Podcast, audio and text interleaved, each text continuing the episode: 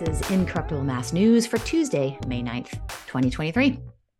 This week's activism, we show hope that you can show up to some of these events.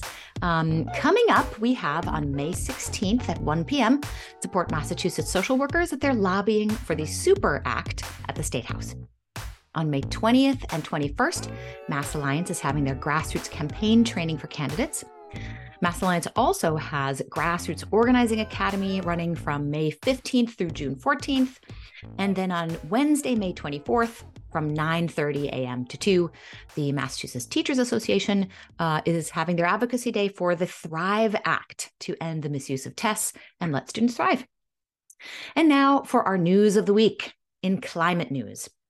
April was the hottest and driest on record for Spain, which is suffering from a drought.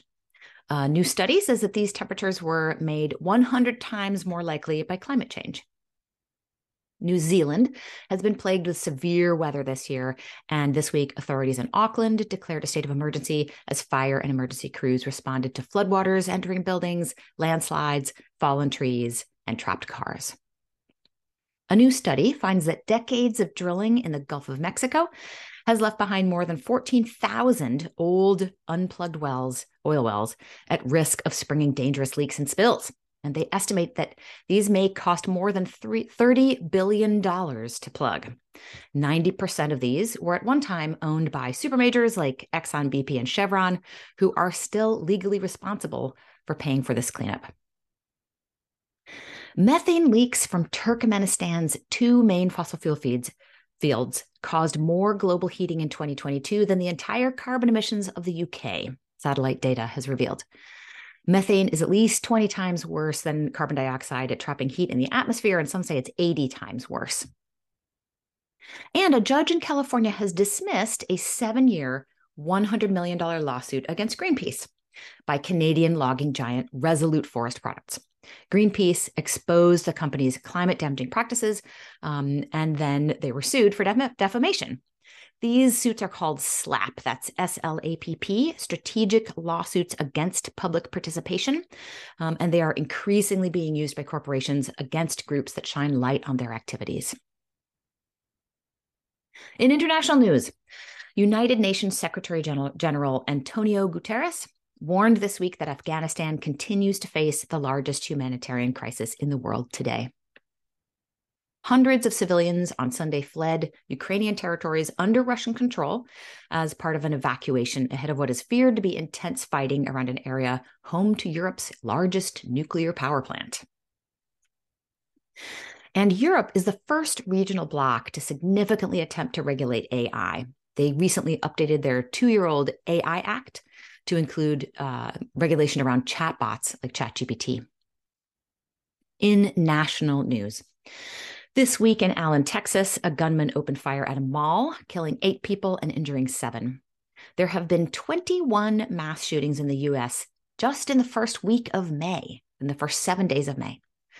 Uh, there have been two hundred two mass shootings uh, in twenty twenty-three. We are in day one hundred twenty-nine of the year. And last year on this day, we were at one hundred eighty-three mass shootings. Congress will likely hit the debt ceiling on June first if they don't come to an agreement. Um, please do look into this as it relates to modern monetary theory, um, because the whole debt ceiling is really a manufactured crisis. Uh, we do have an episode on modern monetary theory on this podcast, um, but uh, it, just because it's manufactured doesn't make it a real crisis. The U S government will be unable to spend money and will grind to a halt if there is no agreement. First Republic Bank, a California bank with branches in Massachusetts, is the third U S bank to collapse since March. A Black man in Louisiana who served twenty-nine years in prison for a crime he did not commit has been released after it was revealed in court that the victim had told the prosecutors in New Orleans for over two decades that the man was innocent, but she was repeatedly ignored. And North Dakota's Republican Governor Doug Burgum has signed a bill into law to protect tribal cultures by codifying the federal Indian Child Welfare Act into state law. The Federal Indian Child Welfare Act was enacted in nineteen seventy-eight, but the U S Supreme Court is considering challenging it. And uh, now state news for Massachusetts. The restaurant technology company Toast will pay sixteen million dollars to get out of its lease in a Fenway office building, more than five years ahead of schedule. So keep your eyes on this one, because um, since COVID has changed how people, uh, how many people have to show up at an office versus staying at home and working from home, we should be prepared for a possible crash in the commercial real estate market. Uh, and a company called Sequens P C I synthetic synthesis, P C I synthesis, um, has a pharmaceutical chemical plant in Newburyport that exploded last week, killing an employee from Methuen. The plant has been ordered to start demolishing remnants of the building by eight a.m. on Wednesday. Former State Police Association of Massachusetts president, um, as well as another person, a former lobbyist from Hull, Massachusetts, were convicted in federal court in November of one count each of racketeering conspiracy, honest services wire fraud, obstruction of justice, conspiracy to defraud the I R S, and three counts of wire fraud. In Worcester, the W R T A Advisory Board voted unanimously last month to keep buses free through June of twenty twenty-four. April tax revenues for the entire state of Massachusetts came in almost two point two billion dollars lower than what the state collected in the same month of last year, and one point four billion dollars below the state's benchmark projection.